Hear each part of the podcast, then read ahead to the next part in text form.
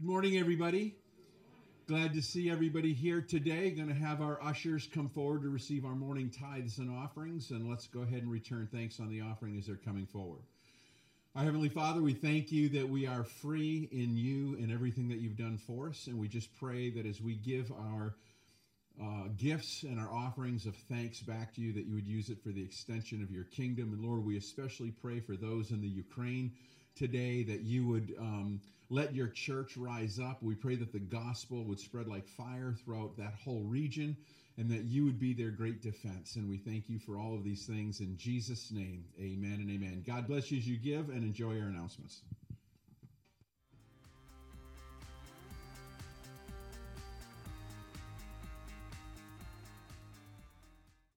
Good morning, New Life Church. Craig Carson here, your favorite deacon. Hey, I just uh, listened to Pastor's message, uh, the end of the book of James there. What a, what a great message on prayer. So it's a good time for me to remind you guys about our prayer that we have on Sunday nights, and we meet from 6 to 7 in the cafe. Anyone can come and attend. You know, some people have a mis- misperception about prayer that it's being on a rock pile with a couple of pickaxes. It's anything but that. We just we have a good time. We allow the Holy Spirit to uh, just guide us. He fill he fills the sails, and it's just it's the fastest hour of the week. We have great music, great fellowship, and I'm inviting you. So come on down. Thank you.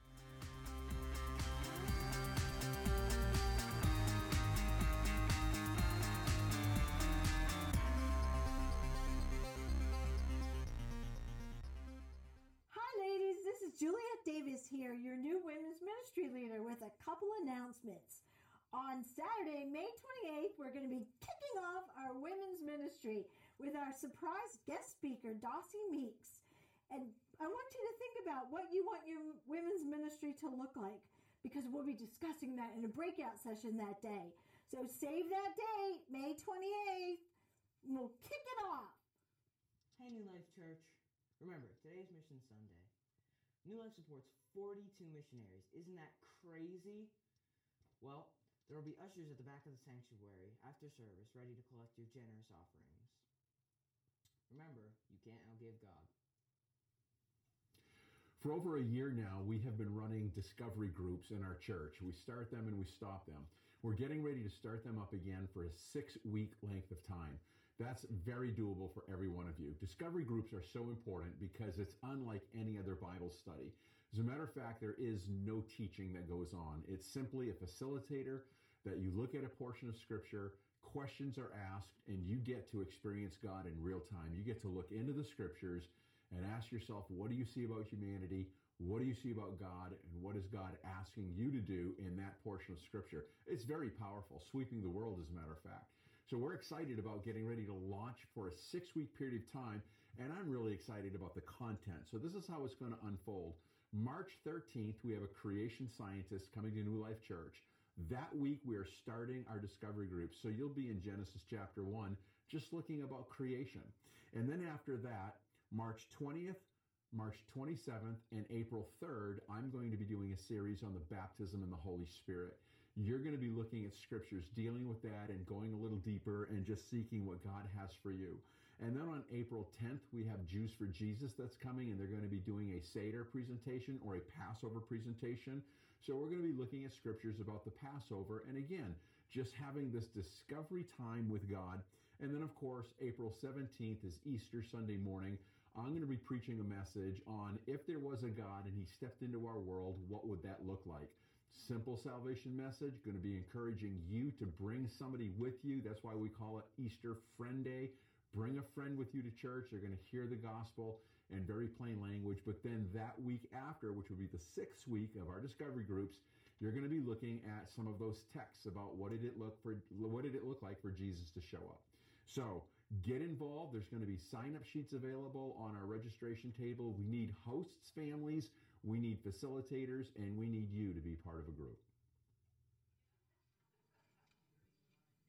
So there was this little rabbit, and uh, the little rabbit used to hop into the garden of a wizard and um, and and eat the carrots and vegetables. And the wizard started getting a little upset And so finally, the wizard like approached the rabbit and he said, um, "Hey, you know what?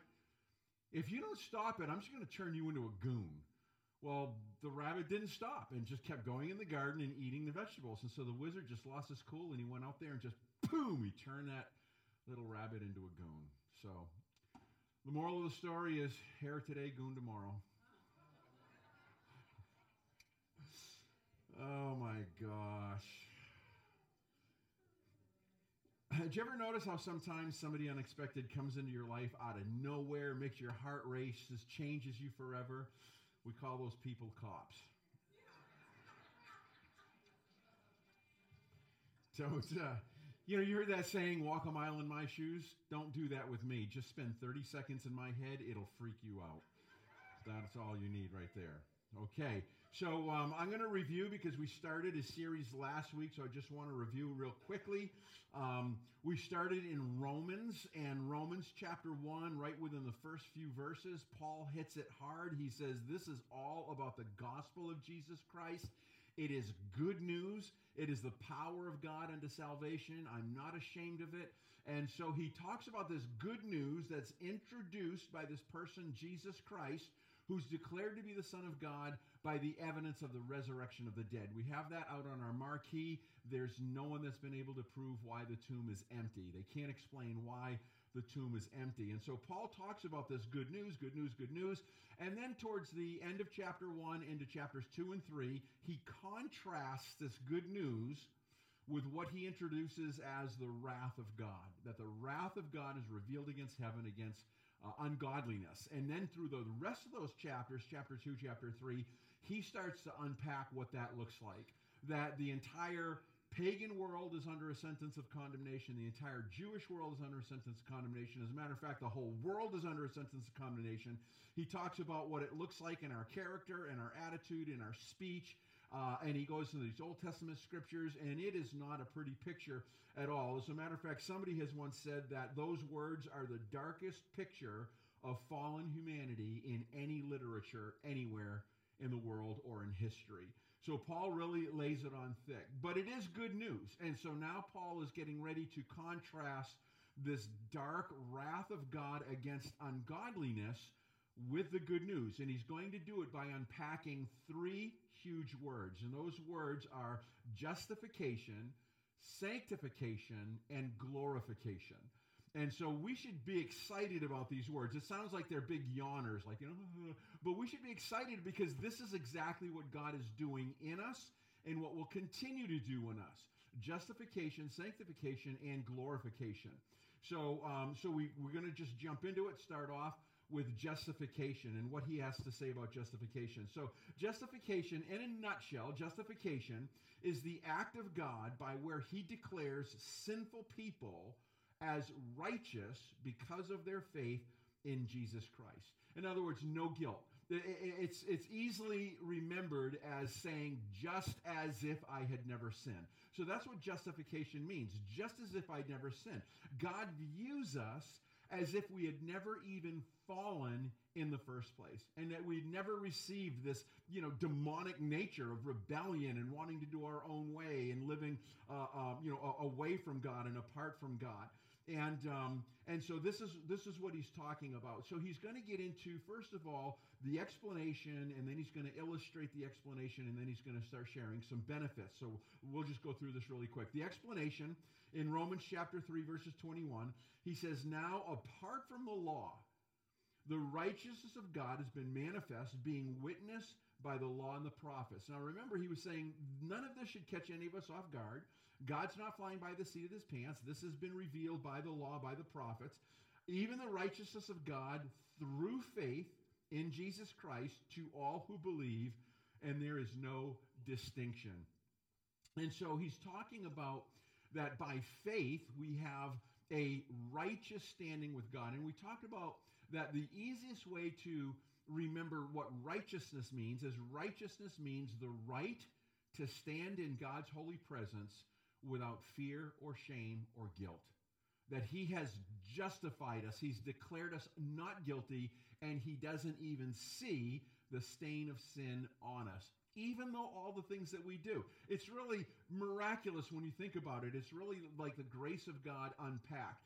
As, as a matter of fact, there's this tremendous miracle that Jesus does in his ministry that kind of demonstrates this. If if you remember, um, in the ministry of Jesus, he comes across this woman who had a spirit of infirmity and she was bowed over. She could not stand up straight. She was bowed over for 18 years. And it's interesting that it wasn't just a sickness, but that it was a spirit. And so we have this demonic nature in us that has caused us to be unable to stand in the presence of God there's this cowering. You ever see like sometimes people get arrested for doing something stupid and they go into the courtrooms, they pull their, you know, their, the, the, the pictures are going and the media's taking, and they put their coat over there or they put a billboard, you know, something in front of them because there's a shame of being seen in, in that scrutiny. And this is what we do, like where there's a, we, we cower before God's presence because he's pure and he's holy and he's just and he has this anger against sin and we know that we have this thing of sin in us and so jesus casts the spirit out of this woman and she can stand up in his presence. And that's like a little snapshot in the ministry of Jesus depicting the gospel that we're bowed over by this evil nature. We cannot stand in God's presence, but Jesus is the one that makes it right and brings healing to where we can stand. Now, this is more than just a physical healing, this is a spiritual healing where we can come into God's presence. It's, it's also illustrated in the book of Esther, where the king had a golden scepter. And if you came into his presence and he did not point the scepter at you, that means you were dead. You were unwelcome and you were dead. And the Bible says in Hebrews that the scepter of God's kingdom is righteousness. And so Jesus points the scepter of righteousness towards us, meaning that we can come boldly to the throne of grace. We can come boldly into the presence of God without, without feelings of being condemned or anything like that. So this has huge implications on what's going on. And then he goes on in verse 24 and he says, being justified, so here it is, being justified as a gift. And remember, what does justified mean? Just as if I'd never sinned. He says, being justified as a gift by his grace through the redemption which is in Jesus Christ. So he's saying the whole thing is a gift. I'm a sinner, declared a sinner. There's a sentence of condemnation over me and he simply declares me justified as if I had never sinned by a gift. Now, if there's one thing I know about gifts, in order for a gift to be a gift, it has to be received. Right? If I said, hey, here's a $100 bill and I'm going to give it to you, and nobody made a move to come up and take it out of my hands, then it's, it's absolutely a moot point, right? So God bestows, He goes, hey, everybody, I want to give you this gift. But we have to humble ourselves and we have to receive that gift. We have to take that gift. He's saying, I'm giving it to you for free. Not that it was cheap, because the cross tells us, if anything, it was not cheap. It cost Jesus his life to afford this gift for us. And then he goes on into verse 25, Romans 3, and he says, he's talking about Jesus, whom God displayed publicly as a propitiation in his blood through faith. Um, and this was to demonstrate his righteousness. And so that is a great big word in the Bible, the word propitiation. We only find it once or twice in the New Testament. What does propitiation mean? Propitiation means the act of turning wrath away from somebody who deserves it. That's what it means. I deserved wrath. God owes me nothing, but it's been turned away. And it's been turned away as he explains here, because of the blood of Jesus Christ. And so the illustration would be like one of the one of the mountains that I like hiking um, a lot is Mount Cardigan. It's kind of on the western side of the state, and it's a dome rock mountain, and it's got a fire tower on top of it. Well, you know, a fire tower sticking up on a bare rock summit, the highest summit in that whole area. You know that it is a magnet for lightning right? That thing probably gets struck hundreds of times in the course of the year. And it would get struck and it would get damaged. It would probably burn to the ground, except for this little thing called lightning rods, right? So there's a lightning rod on that thing. So when that lightning bolt comes, it is propitiated away from the target, hitting the lightning rod, and that lightning is dispersed. The cross of Christ is God's lightning rod for his judgment God didn't just not judge sin, He did judge our sin. And that judgment fell on the cross of Christ. That was the lightning rod. The, the wrath that should have struck me was propitiated and it hit Christ. And he was crushed for our infirmities, right? That's what the Bible says. He was bruised for our sin. He was crushed for our iniquity. Matter of fact, it says God was pleased to crush him because in crushing Jesus, it propitiated the judgment that you and I deserved. And we get a free gift of justification, just as if we'd never sinned. Like, like think about this. Like God hates sin. There's an anger. We talked about that. There's wrath against sin, and yet it's propitiated away from us. It falls on Christ, and God looks at us as if we had never even done anything wrong ever in our lives. And we know that that's not true, right? We know that on a daily basis, we sin. On a daily basis, we sin. And so this is what's happening. I mean, this is huge stuff that his blood has propitiated all of this. And so he goes on in verse 27 and he says this Where then is boasting? It's excluded by what kind of law? Of works? No, by the law of faith. How can we ever think that we deserve God's love? How can we ever think we deserve all of this? We didn't deserve this. We deserved condemnation. We deserved wrath. That's what we should have gotten. And yet, God, in His great mercy, has concocted this plan of salvation where Jesus enters the world, bears the brunt of our sin. Every sin ever committed fell on him. And that's why the resurrection is such a big deal. Because if there was one sin that God couldn't have forgiven, Jesus never would have been resurrected from the dead.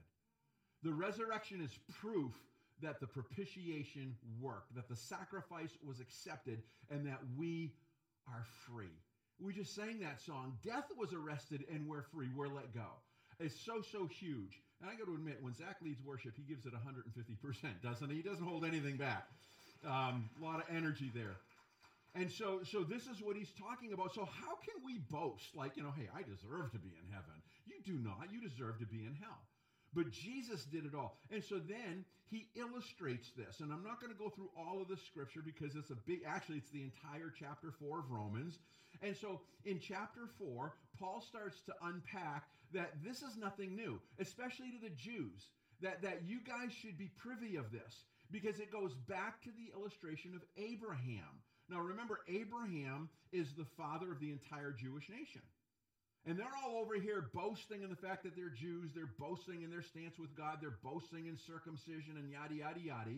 And Paul goes back to Abraham and he says, Hey, you, you guys, you remember how Abraham believed God? God said, Abraham, come out of your land and I'm going to show you where to go. And Abraham didn't know where. He just simply followed by faith.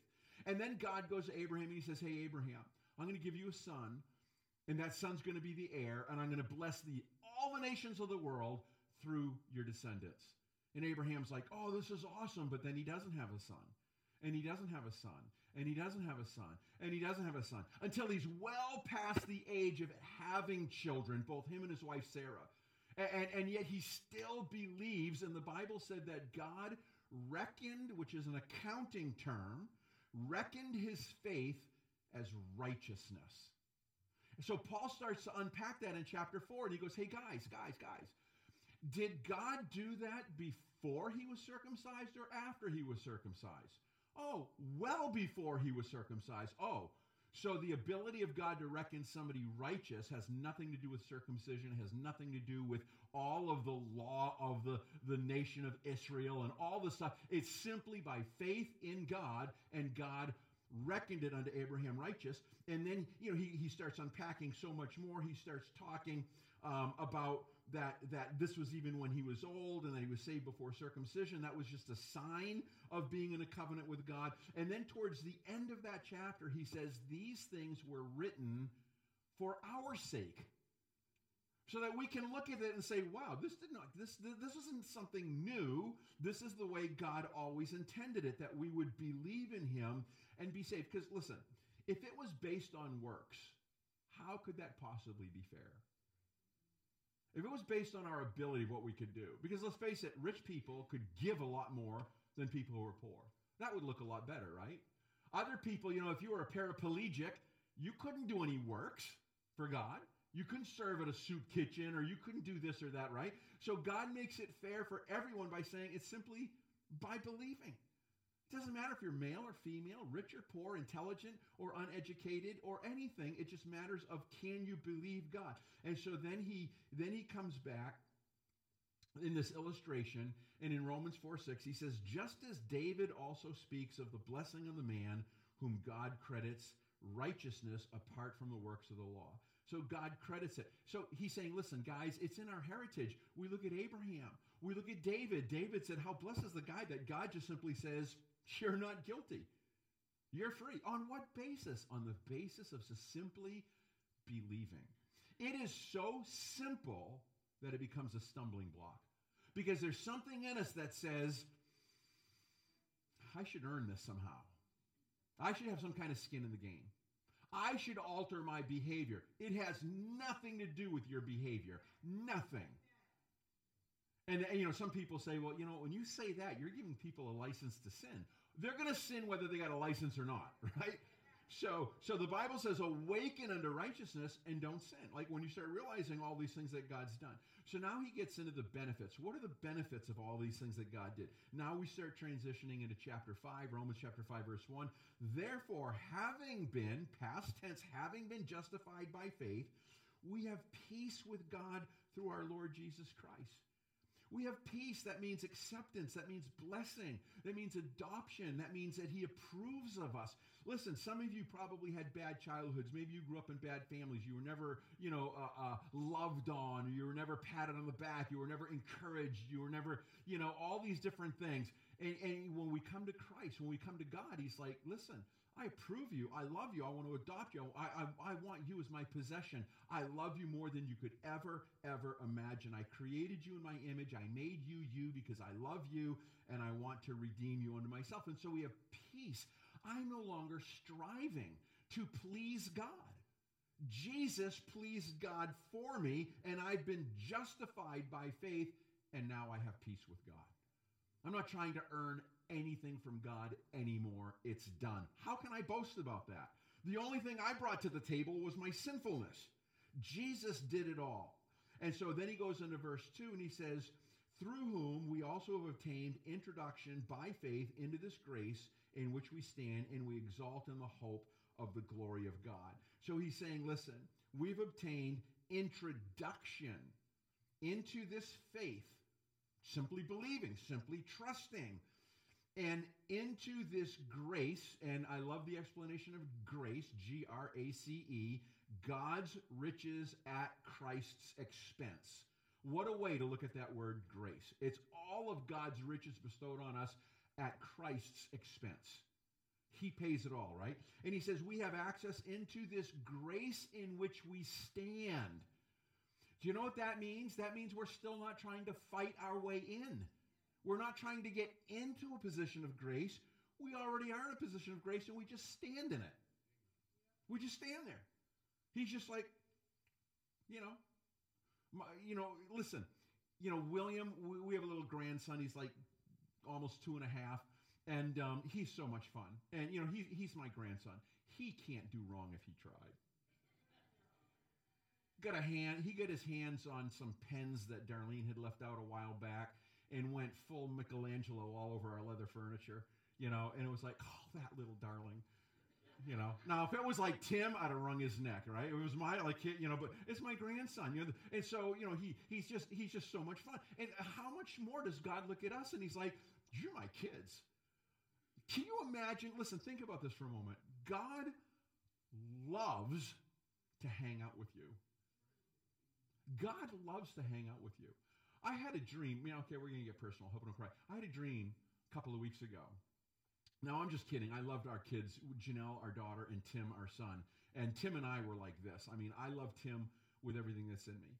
And I had a dream a few weeks ago, and and and Tim was like, "Hey, Dad, you know, look at this," and he was showing me all these things that this new family that had welcomed him was providing him.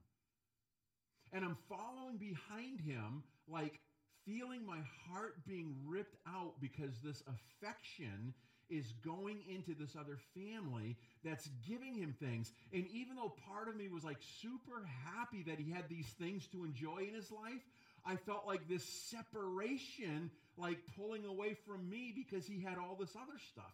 And I woke up with a broken heart. I was like, I know that that was just a dream, but man, that really hurt. And then it hit me because God was like, Yeah, how much more? How much more? Like, we're just allured by the things of this world. And God is saying, But I'm your dad. And I want, I want to hang out with you, and I want you to want to hang out with me too. Wow, that really like that really like got my attention. Like, God, if you could you know, how much does God love us? Like, you can't get any more. The cross of Christ is proof that God loves us. Study the histories of the study the, the histories of the religions of the world and tell me if you can find anything that even comes close to the good news, the gospel of Jesus Christ. There's no God that comes in flesh and dies in our place. I mean, come on. This is this is huge, right? And so these are the benefits that we are standing in this grace and um, and and we're in. And then not only that, we have the hope of glory. Look at what John writes, 1 John 3 2. Beloved, now we are the children of God. It's not appeared as yet what we will be, but we know when he appears, we will be like him, for we will see him as he is. We'll be like him. What's he like now? Read the chapter one of Revelation, right? Look at the transfiguration of Jesus on the mountain where he glowed with the glory of God. Look at Adam and Eve in the garden, right? They glowed with the glory of God. We are going to be filled, saturated, and glowing with the glory of God. I mean, Adam and Eve glowed with the glory of God so proficiently that they didn't even know that they were naked. Nakedness wasn't even a thing in their minds because they just shone with the glory of God. And we're going to be glorified. Now, that's part three, so I don't want to get there. I'm going to come back to that. The next thing is sanctification. Sanctification is the story of God taking the children of Israel out of Egypt. Remember, they'd been slaves in Egypt for you know 400 years, and God takes them out of Egypt, brings them in the wilderness, and there's a huge problem because He got them out of Egypt, but Egypt was still in them. And so he had to get them out of Egypt and he had to get Egypt out of them. And do you know the sad part is the only way he could do it was to have them wander around in the wilderness until they all died out. So sanctification is a process that will never end until we die. We will ultimately die to this world and then that process will end. But it is something that we're into right now because I've said it a million times. God loves us right where we are, but he loves us too much to leave us there. So sanctification is this process of trying to be better, trying to do better. I once met a man at a men's retreat um, years ago, wasn't from this church, and he told me, looked me right in the eyes and told me, I haven't sinned for 11 years. And I'm like, I think you just did. right? I mean, I, th- I think you, because, you know, and, and Rainey, Rainey pointed this out to me. We had this great conversation. Rainey was saying, you know, I was looking at Romans 3.23, for all have fallen short of the glory of God? She goes, but it doesn't say fallen. Because fallen is past tense. It says all fall short. We fall short every moment. We fall short of God every day. Every hour of every day, we fall short of the glory of God. Right? So come on. You know, yeah, we might we might we might improve ourselves, but not that much. Right? Will Rogers used to say men change, but not that much. Right? Even the apostle Paul who, you know, the apostle Paul, chief of all apostles, and, you know, yeah, and yet when he gets to Romans chapter 7, he's like, know, the things that I do are the things I don't want to do, and the things that I want to do, I'm not doing. And then in one of his epistles, he says, I'm just the chief of sinners. Right? And here's a guy that was like, I would consider pretty close, pretty tight with God, and yet he's owning his stuff, and we all have to own his stuff. And so justification deals with the penalty of sin. Sanctification deals with the power of sin. That we want, you know, because let's face it, we still have impatience. You know, I've seen it, you know, the guys I, I hike with when we drive up north, I've seen their impatience and traffic and everything's horrible. Um, tempers, evil, evil thoughts, envy, lusts, right? And so the question is, is how can I be holy? How, how, can, how can we be holy. And so the principles of holiness, what does that look like? Grace does not make us free from sin. Okay? So the first half of chapter 6 in Romans, the word dead appears 15 times. Just think in half a chapter, the word dead 15 times. Because in the mind of God, every convert died with Christ when they gave their life to Christ. When they came to Christ and said, Jesus, come into my heart, they died with Christ. And so holiness is nothing more than an identification. When he died, I died. This is what Paul talks about in Galatians 2:20. I've been crucified with Christ and it's no longer I who live, but Christ lives in me. And the life that I now live in the flesh, I live by the faith in the Son of God who loved me and gave himself for me. So baptism is a sign of I you know why do we get baptized? It's a sign that I'm identifying with Jesus' death. I'm being buried into the substance of water. I'm coming back up in new life. It's a sign that I'm dying in Christ and I'm coming into a new life. I'm born again and I'm living on a different plane and I'm identifying with what God has done with me. And in Romans 6 6, this is what Paul says knowing this, that our old self was crucified with him, with Christ, in order that the body of sin might be done away with, so that we would no longer be slaves to sin. So sin is not dead. We have to die to it. And that's huge. So that brings us to the practice of holiness. And Paul talks about this in, in, in the first half of Romans chapter 6. And he calls sin a king. In us, it's servants. Um, as a matter of fact, in verse 12, this is what he says Therefore, do not let sin reign in your mortal body so that you obey its lusts. The only one who reigns are either kings or tyrants. So sin is a tyrant that wants to reign over us and rule over us and hold us in subjection. And Paul's saying, listen, don't don't do that, right? Uh, so how do we not do that? Well, he talks about that we have to now start having allegiance to a new master. And it's not sin, but it's Christ. So I want to submit more to Jesus. And I want to have his nature more in me. And that, by the way, is what holiness is. Holiness is nothing more than God transmitting into you his nature. And then by the time we get to Romans chapter 7, Paul uses this great illustration of a husband and wife. And he says, when a husband and wife are together, they're married forever. And as long as the husband is alive, the wife belongs to that husband. He says, unless that husband dies, now she's free to marry another. And he uses the illustration that we are married to sin. And until we start reckoning that sin as dead, we are now alive to another. As I reckon myself dead to sin, I can now become alive to another. I can be in another relationship, no longer with sin, but in a relationship with Jesus. And that's so huge. That's what we need to identify. That's what we have to do. So he talks about this husband and wife. And now that we're citizens of a new kingdom, we're servants to a new master, and we have a new husband. And he says, reckon yourself. And that is an accounting term. You, you take this figure and you move it in this column, and that's what we're doing. Uh, in the Greek, it is in an imperative sense, which means that this reckoning is our duty. We have to do it. We have to say, "I'm not going. I'm not going to do this." And so, so now we get to the conflict of holiness. Why is there such a conflict? We're in a civil war. I don't know if you realize this. Some of the most powerful stories or movies that are timeless always have elements of the gospel in it. And I was thinking about this just the other day. Cinderella is a classic, right? Cinderella is just a classic. Here's this girl that by birthright should have been something, but was deceived and becomes a slave to this family, you know, and this, this evil stepmother and these other daughters and yada, yada, yada. And then she meets Prince Charming. And this is that relationship. She's free now to, to, to, to have a new husband. So, so wives, look at that guy next to you. That is not Prince Charming.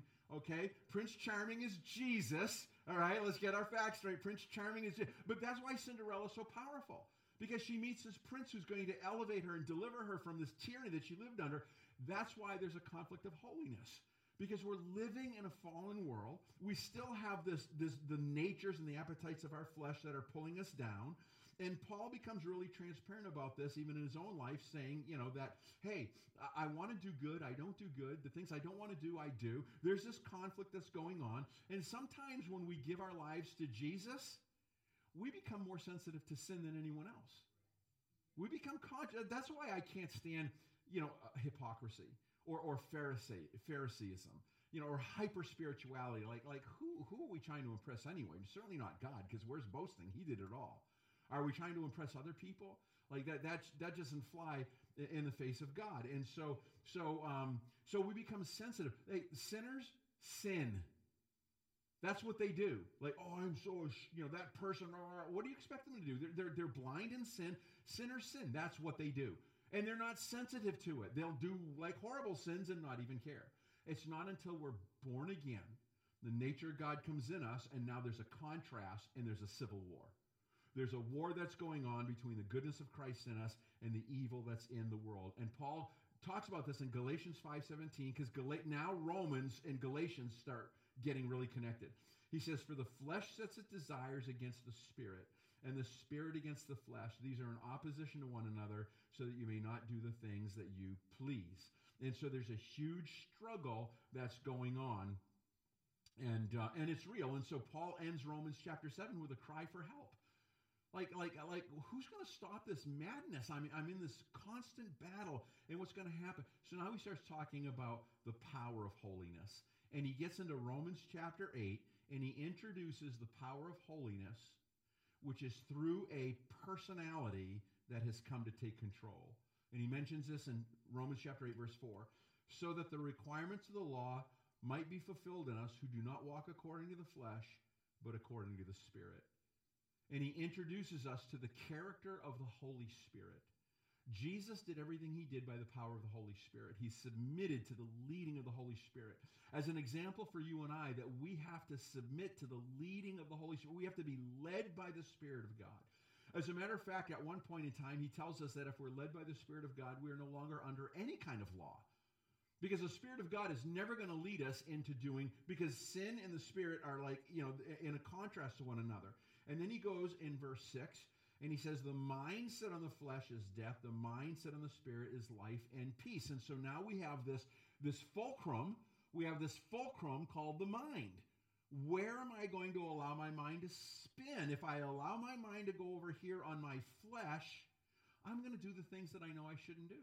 But if I keep my mind over here on the things of the Spirit, and this is a discipline, this is a practice, if I keep my mind on the things of the Spirit, I'm not going to fulfill the desires of the flesh. I'm not going to fulfill the things that I don't want to be doing anyway. And so he introduces us to living by the Spirit of God. And so here's the thing if you make a decision to stand right next to a, a bonfire, you're no longer going to have a choice on whether you're hot or cold.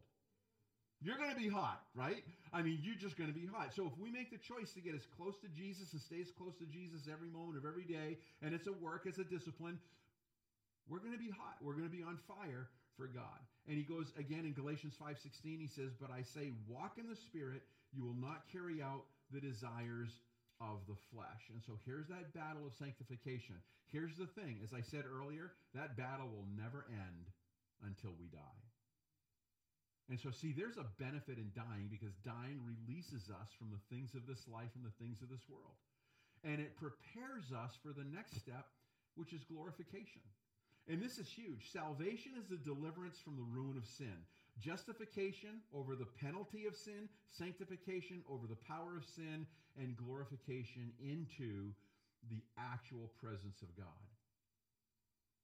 And so, in order to understand this, we look at a harvest. We, we look at the illustration that Jesus gave us of a harvest. A farmer works against drought, against bugs, against long days, against spraying and fertilizing, all this work that he does or she does, knowing that a harvest is coming.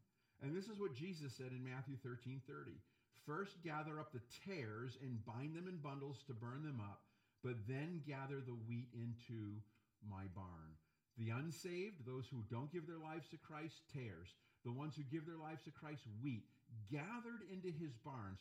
What does that, you know, what does that mean? What is that looking like? It is the promise of glory. Yesterday we had a funeral in here. There was like some 200 plus people in here. And, um, and we talked about Ray Cresswell and we talked about his faith in Christ and that he is now in the presence of God, right? And how cool is that? He's, he's, he's gone home.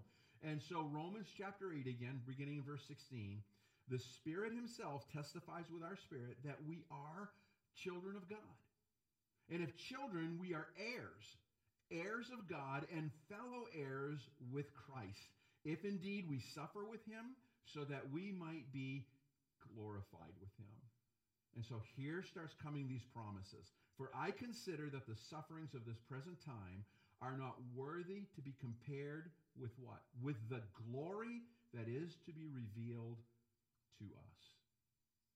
Wow. Cinderella becomes the princess, right? She's going to become the queen. She's going to become royalty. And this is all that, that God is doing. We're, we're in this up and down and all around life that we, we live here, and it's part of this life, right? We suffer in this life. There's suffering in this life. We struggle and we have hard times, and sometimes we, we can't forgive ourselves because of our own failures. But there's a time coming when that is all going to be done away with with the promise of being glorified. And we don't even know what that means. The best Paul can do is to tell us that, listen, the things that you go through in this life aren't even worthy to be compared with what God's going to do when you get there. It's like you don't even, you, you couldn't even calculate, you couldn't even imagine what God's got in store for those who love him. Like, like you're going to be glorified. And so now he starts to try to explain this glory. In verse 23, in Romans 8, he says, Not only this, but we ourselves, having the first fruits of the Spirit, even we ourselves groan within ourselves, waiting eagerly for our adoption as sons, the redemption of our bodies. We groan. I, come on, you, you, you, we sigh. You ever sigh? What is that? It's like just like sometimes this just is the pits, right? It's like, you know, oh, another day in single digits. you know, kind of groaning right now, you know? Um, and, and so life kicks us to the curb. We get hurt, we get wounded, all this kind of stuff. But he says, listen, we groan, we're waiting for our adoption, and we're waiting for the redemption of our body. Now, there's a Greek word that is translated sometimes as a flesh, and it's the word sarx, S A R X. And it means everything about our fallen nature. And that's going to be done away with. When we die, it stays in the grave. It stays in the grave. We're going to be resurrected, and we are eventually going to get new bodies like new like like and we can't even imagine what that's gonna yeah yay no longer no longer subjects of decay no longer subjects of disease new bodies glorified bodies bodies that can eat and not put on weight hallelujah right bodies that are not limited to the things that our bodies are limited to bodies that won't grow all i mean it's just you know and, and so in genesis chapter 3 we understand that God curses this world. Man, Adam and Eve sinned, and God places a curse on this world. This world is not in its original state. This world is not the way God originally created it to be. Listen, we suffer floods and fires and uh, typhoons and tornadoes and blizzards and volcanoes and wild beasts and poisonous snakes and mosquitoes you know, all of these horrible things. But a new, a new world is coming. And he talks about in, in Revelation 22 that this new world is not going to be cursed. This is not going to be any curse.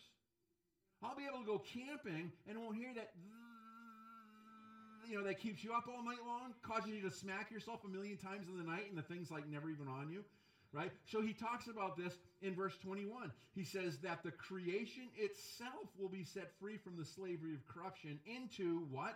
The freedom of the glory of the children of God. No longer the glory of God, but the glory of the children of God. In other words, the meek will inherit the earth. God's going to say, hey, you know what, guys? Here's this new heavens, here's this new earth. Have at it. And creation is going to be released Creation's everything is cursed, right? Listen, those of you who garden, you know how much work it is. You got to keep the weeds away, you got to keep the bugs away, you got to keep, you know, and then and then drought kills half it. It's cursed.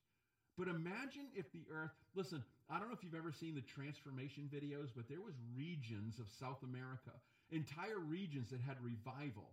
So much so that like police departments closed, jails closed because they didn't need them. Because people were just living for Jesus and their crops I saw videos of it. They're pulling carrots out of the ground the size of a man's forearm. They're pulling carrots out of the ground like this. Can you imagine that? Like cherry tomatoes, like, you know, like this this earth is meant to produce bounty.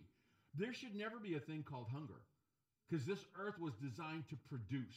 And can you imagine when God says it's over? No more curse, no more stuff. Hey, no more. I don't know if there'll be ticks, but there won't be any more Lyme's disease. Right? No more COVID. Can you imagine? No more sickness, no more disease, no more like like again this this our minds balk at how awesome this is that he's talking about. Even creation groans. Creation is like this is not what we're supposed to be doing. This is not how God created us to be. Creation wants to be, you know, free and it's going to be free when we have our full adoptions, new bodies, new minds, no limitations. We're going to be smarty pants. I mean, just think about it. Just like why? And I, you know, and I think I, I believe that we will be able to travel at the speed of thought. We can't travel at the speed of light. The universe is too big. Takes like 100,000 years traveling at the speed of light just across the Milky Way galaxy, and that's one galaxy.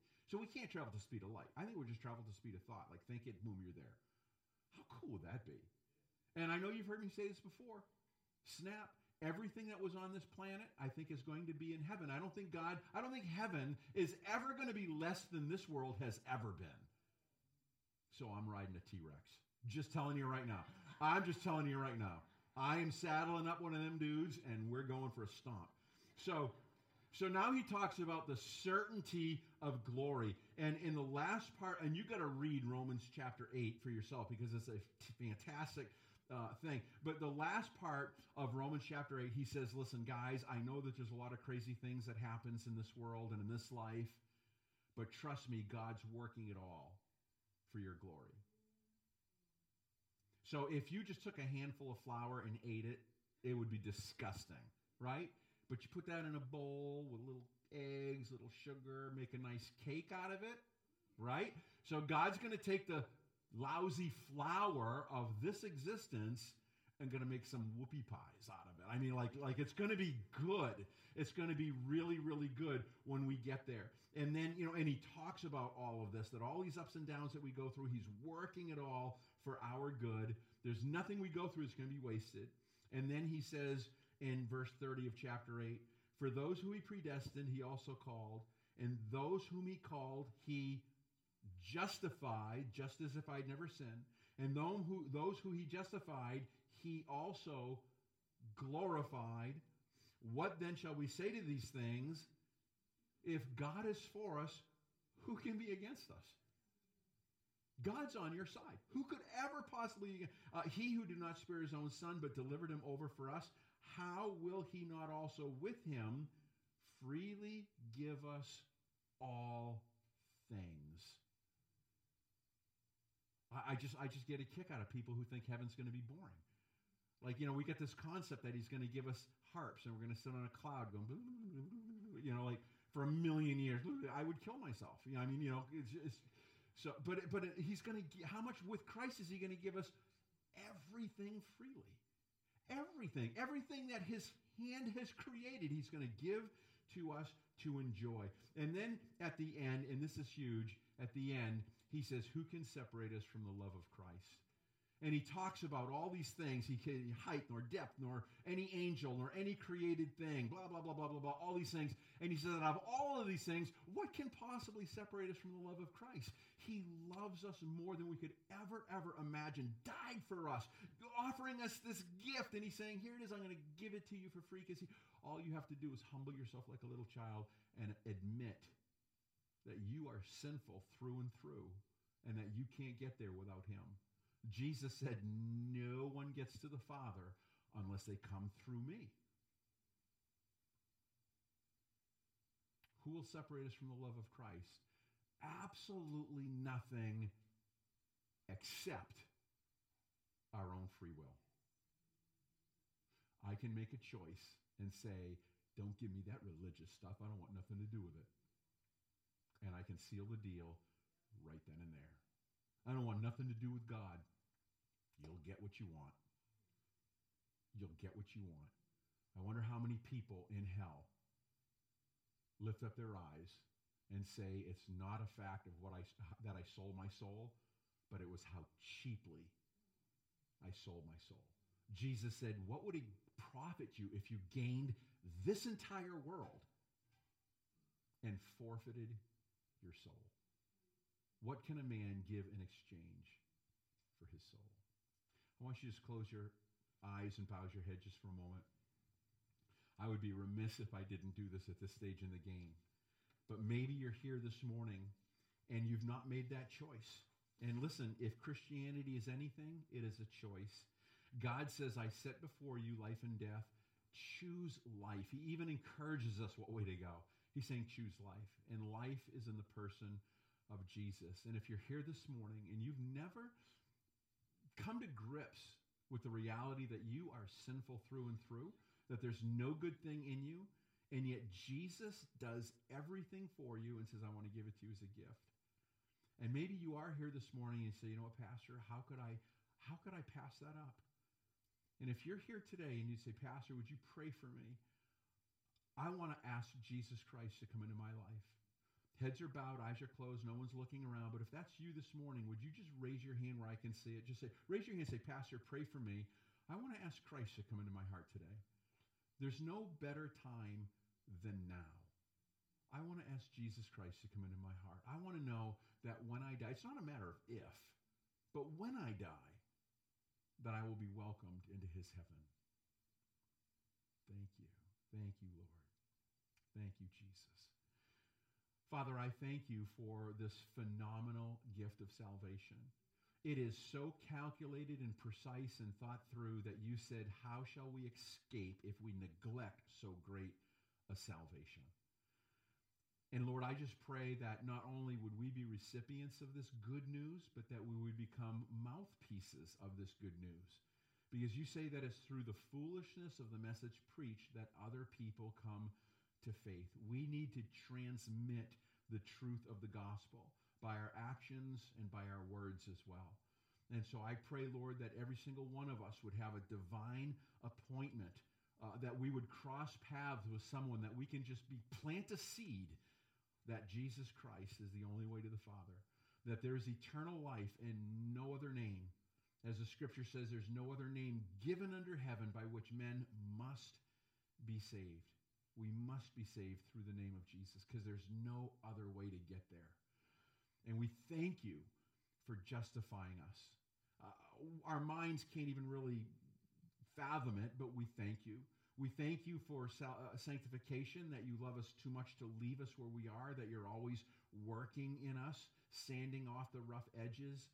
And we thank you that one day you're going to glorify us. And again, our minds can't even calculate what that is going to be like, other than the fact that we have the promise that it's going to be way, way beyond what we could imagine or think. And so, Lord, let us have that peace, that joy, that comes from knowing that we're saved. And we know that we're saved. And we're thankful and grateful for what you've done in us. In Jesus' name. And everyone said, Amen and amen and amen. God bless you. Don't meet, don't miss part three next week, and we'll wrap up this series on uh, God's good news, His plan of redemption.